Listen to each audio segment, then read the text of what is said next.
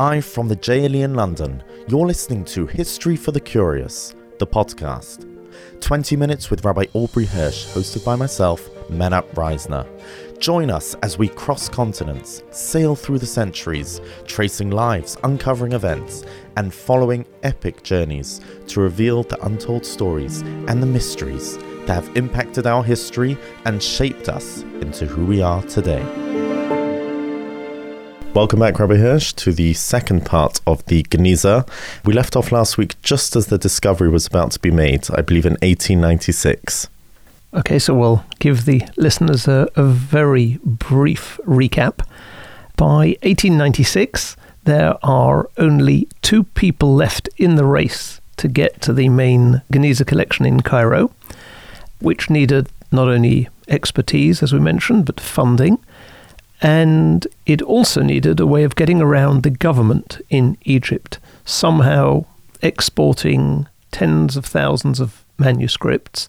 And for this, you needed to be British. I mean, I know you're a proud Brit, Rabbi Hirsch, but are the British particularly better at getting through all the red tape and bureaucracy than others? No, nothing to do with that at all. It was simply that since the 1880s, Britain had taken over many of the areas of administration in Egypt. Uh, they didn't legally control the country, and it wasn't officially part of the British Empire, but de facto, Egypt was a British protectorate. And therefore, to this day, there are some in Egypt who talk of the collection having been removed without the consent of the Egyptians.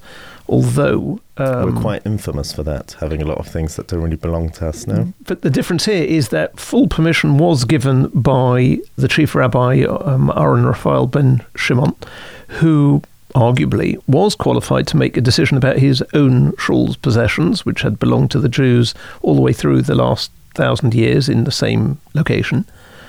Common history tells us that in May 1896, these two Presbyterian Scottish widows, Mrs. Gibson and Mrs. Lewis, often referred to as the Giblews, uh, were the catalyst to making the Geniza famous. Why don't they feature more prominently? I don't think I've heard of them. Okay, so I guess it's not as simple as that. The way it unfolded in 1896 is as follows.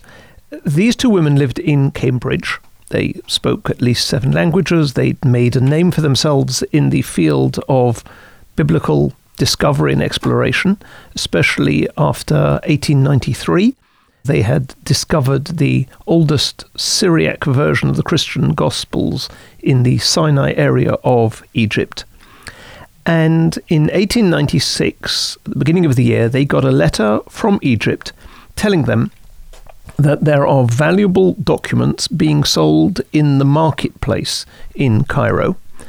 Now, they were less aware of the potential of the Geniza for the simple reason that although they spoke Hebrew and Arabic, they couldn't identify a fragment of the Talmud or of halachic responsa.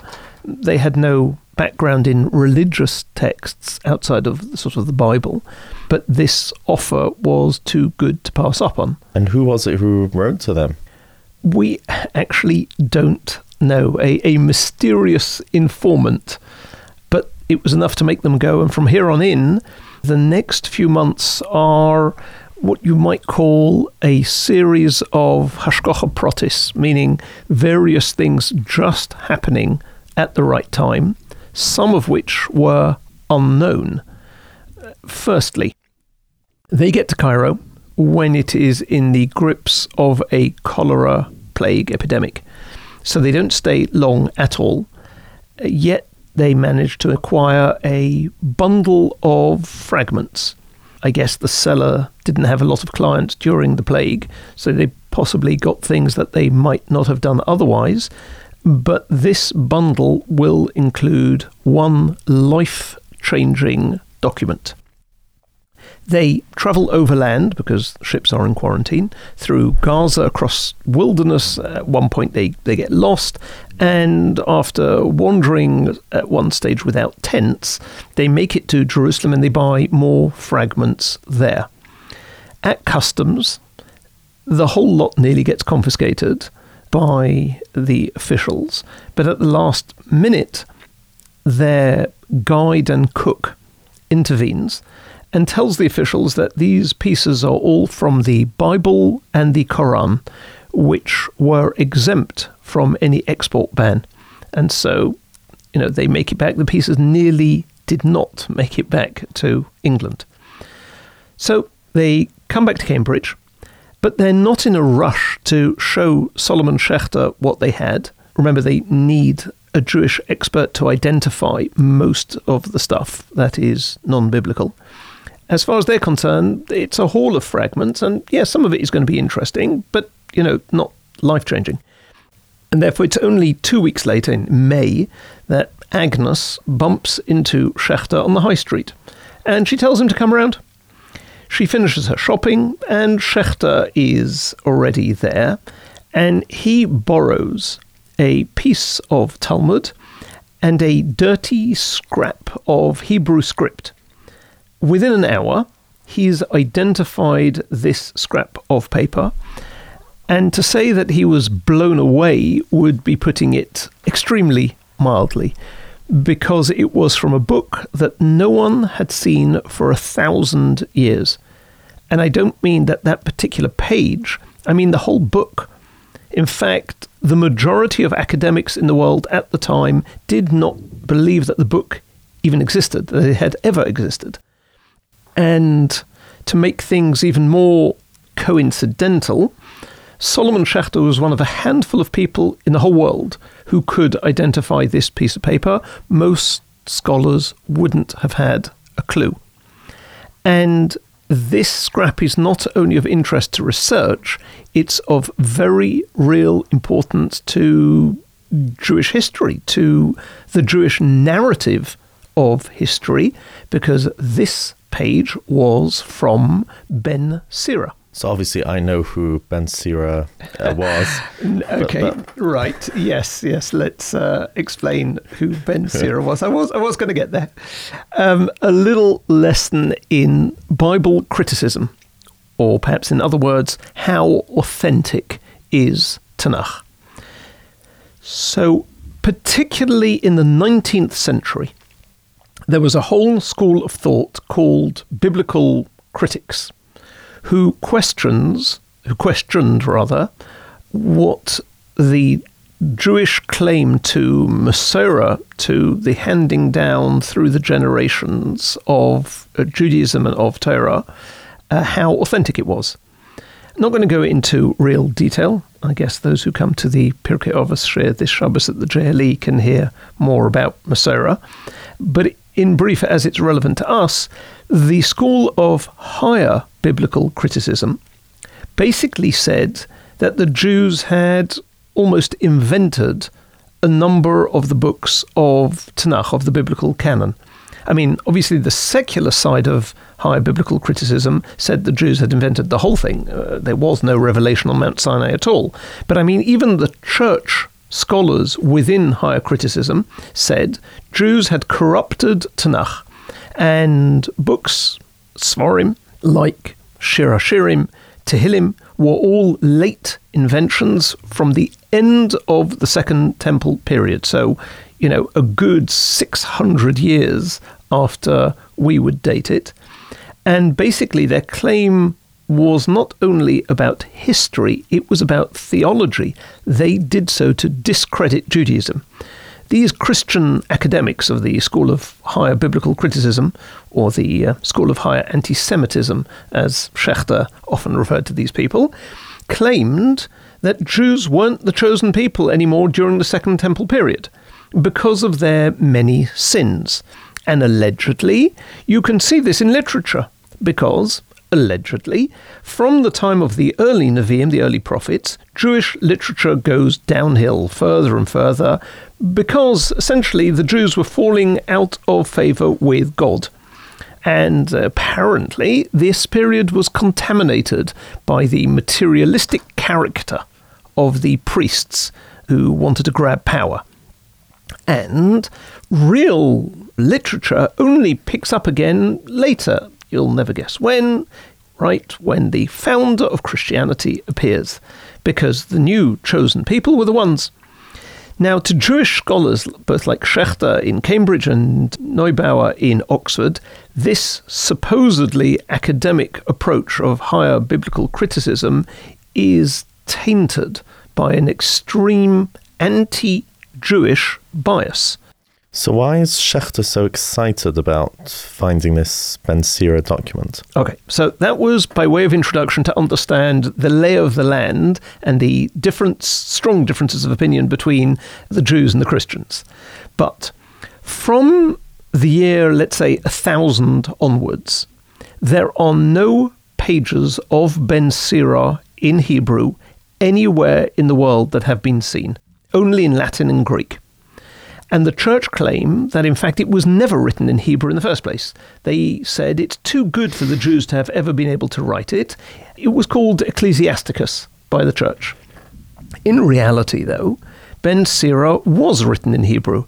He is a figure who lived sometime around the beginnings of the Second Temple. It's unclear exactly when or what his ancestry was. Some attribute it to Yirmiyahu Hanavi, Gemara in Yevamos, etc. So he predates the Mishnah, but he's later than Tanakh. In a way, he's the bridge between these two eras. And he had written a sort of modern version of Koheles, you might call it. It's along the lines of and with the style of and almost with quotes from Koheles. And it was a continuation of Koheles and Tehillim, etc.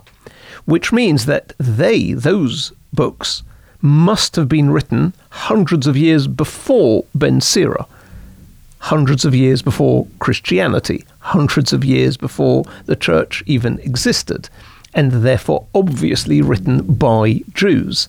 And this was literature that the church themselves admit is very good. So Neubauer and Schechter knew that this was the case, but because there were only translations in Greek and Latin, although they were quite stilted, Schechter in particular spent years working on Ben Sira, but they couldn't prove it. They didn't have anything written in the original Hebrew. Until randomly, these two women happened to bring back some fragments from Cairo. Right, so imagine the scenario. Imagine finally the opportunity to tell these church scholars, or in English, these anti Semites, uh, that they now have proof of Ben Sira in Hebrew.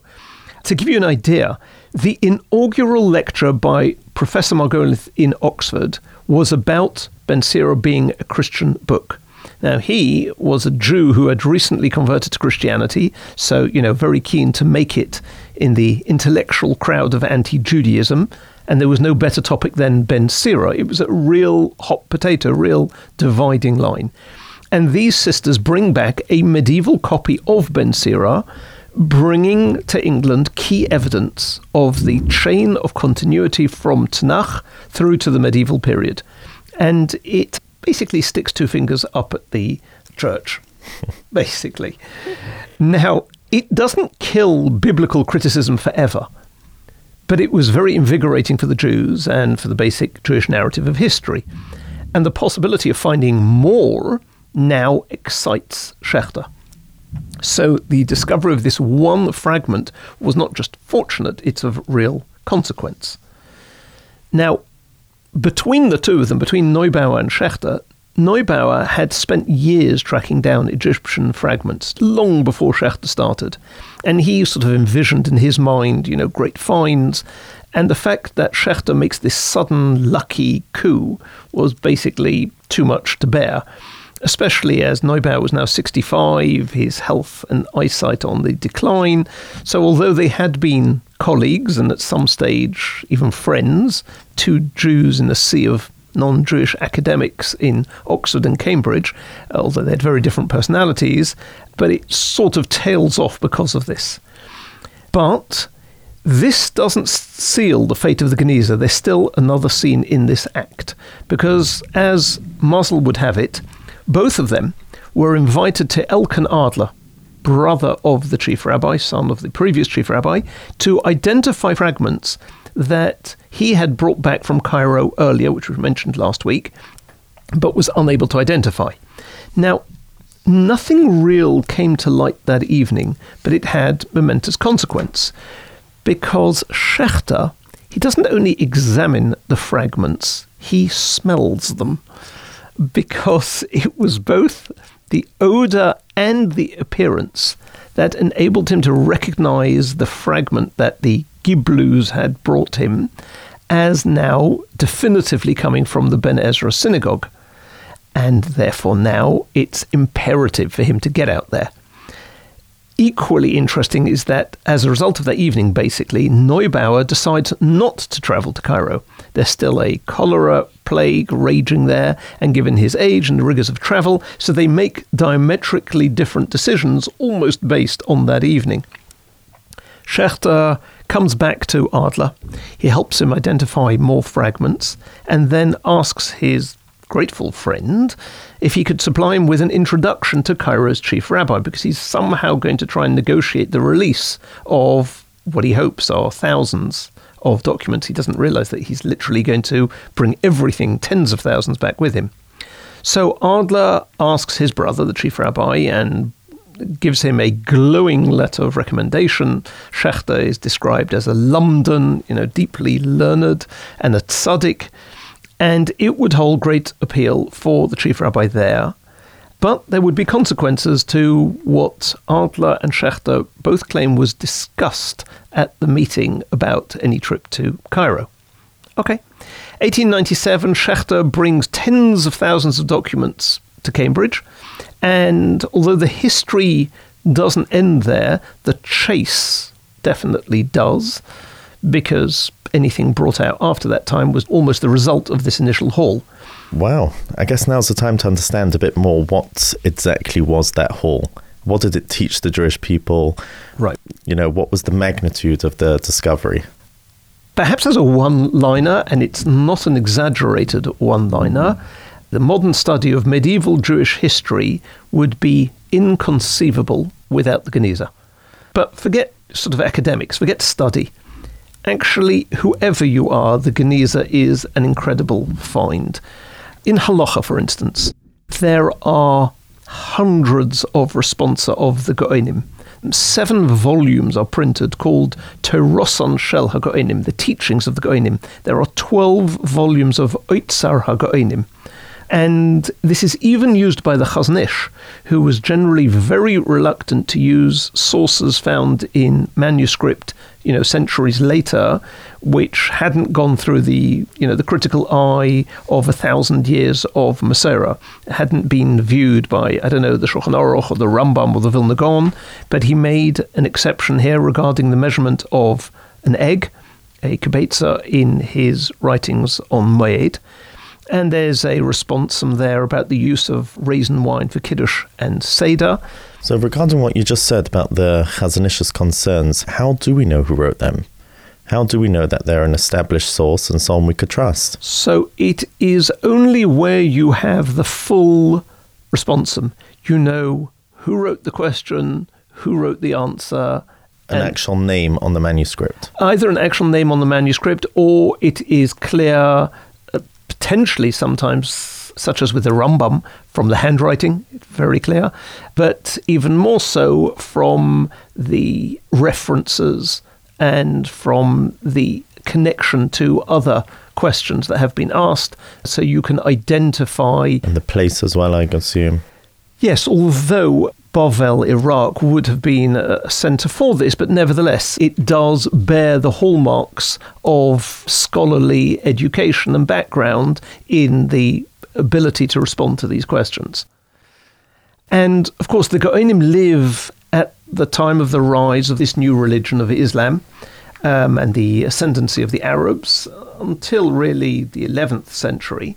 So during that period, the fate of the greater part of the Jewish people was linked to the Muslim Empire. So that's, so to speak, on the halachic side. But of personal interest is the social history, the prenuptial agreements, uh, the use of magic, general life there. Two famous medieval Jews who are made much more famous by the Geniza. Let's, in fact, start with a personal letter and bring it to the fore. This is a letter written by a middle class Jew, which could have been written yesterday. He is an official, he is employed by the Sultan as an overseer of the Sultan's ships. So he's in charge of the passengers and the goods that they carry on board. And he writes a long letter which describes his many misfortunes and heartache.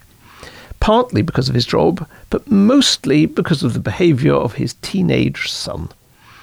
At one stage, the Minister of Finance caused him and many other minor government officials quite some difficulty, and he had to hide and leave the country, and he spends a year in the deserts of Libya and Egypt.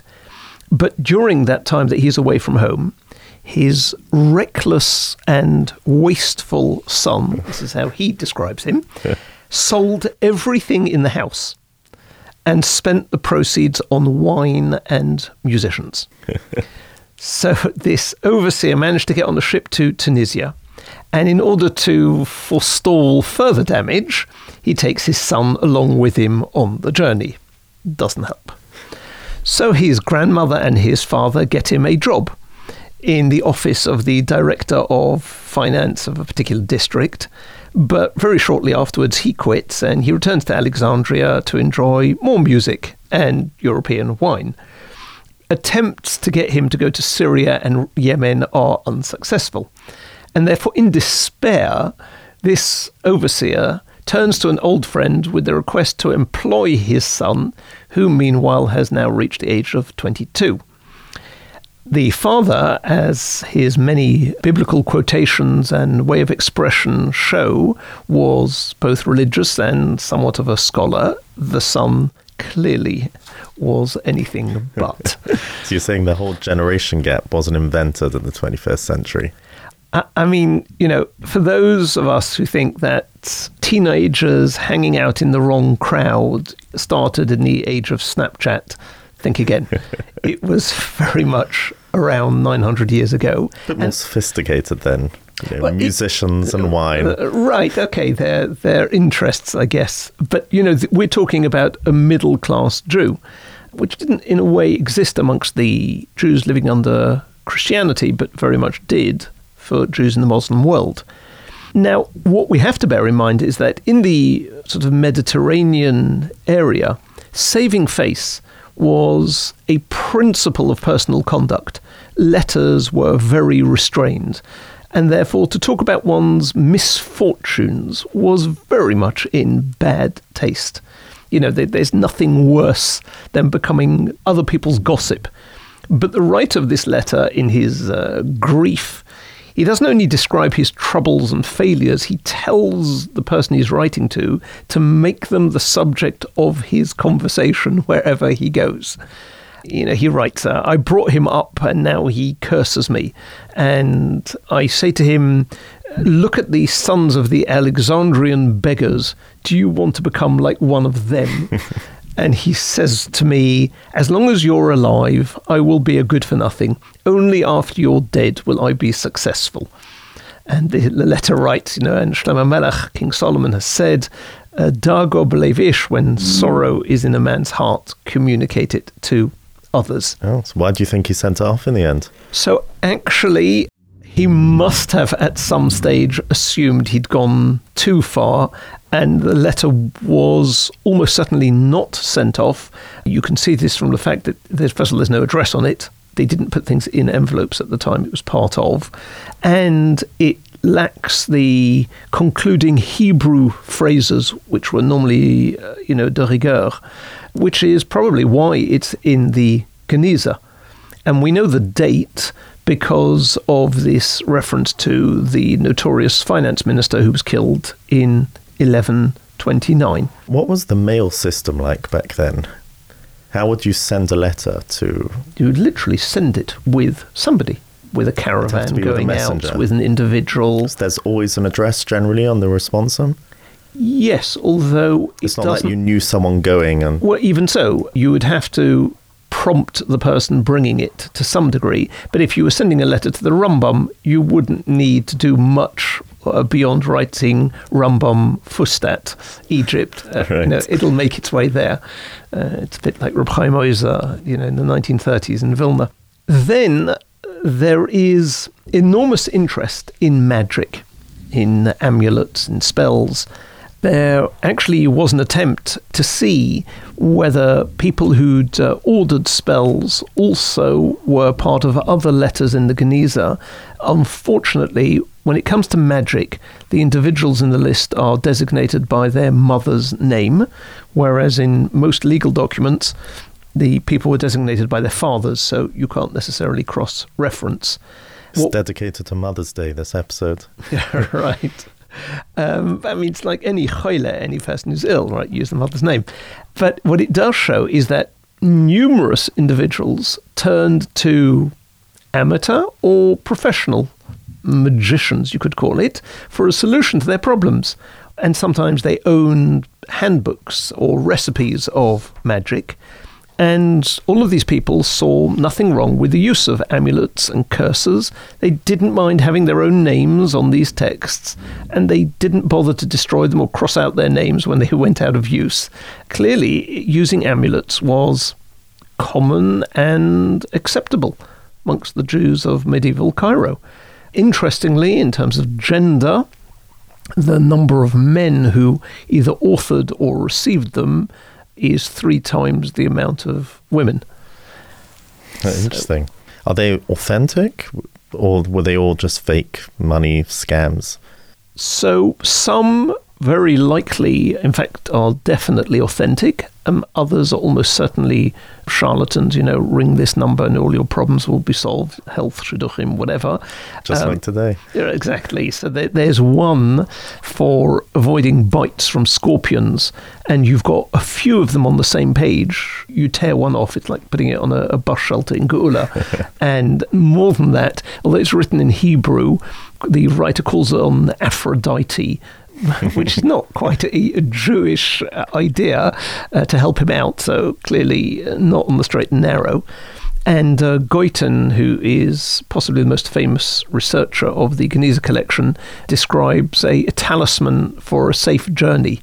And he says, you know, uh, if somebody wants to travel, you have to take seven stones named after the seven prophets Odom, Noach, Avram, Yitzchak, Yaakov, Moshe, and Aaron and say, Terror and dread fall down on you all through the might of your arm, referring to God, till your people cross over Ad Yavar Amchor Hashem, right? Quote from a uh, posuk makes it seem much more authentic. Until I, your servant, who is so and so, the son of your maidservant, pass by Ad you know, in safety, Omein Selah. And then you throw a stone behind you, you throw a stone in front of you, throw a stone to your left, and throw a stone to your right. And the other three, remember there were seven, you tie them tightly on your head in the handkerchief of one of your turbans. Just to advise our listeners not to try this today. Oh, it's not they can, proven. They can try it, but I'm not sure how far they will get. Just make sure when you're throwing the stones, there's no one nearby. But the text is interesting because those seven names, the seven prophets, Odom, Noach, that is the influence of Islam. Uh, which means that these people are covering all their bases and they're probably selling both to Muslims and Jews. Um, there's another ritual in this handbook for finding a thief. If you've got a list of suspects, you take some clay and you make balls of clay and you write the names of your suspects on each one on a separate piece of paper and uh, you put one piece of paper per clay ball. You put them in a bowl which is filled with water, and you say one of the Tehillim of uh, Ossof, and the ball with the name of the thief on will split into two or three and the name will then be floating on the water, and none of the other balls will split. now, I guess if you try it once and it doesn't work, then this guy is shown up to be a fake. So maybe there was something in this. Could be. And the, the directions there are purely, so to speak, Jewish. And the texts were there to achieve a wide range of goals depending on what you wanted. You know, curative, love, revenge, and the amulets state their goal. If you want to know what will happen in the world, to kill your enemies or subdue them, depends how bad they are, I get. For every evil that you need, they were quite open about what they were selling. Did any religious Jews make use of this?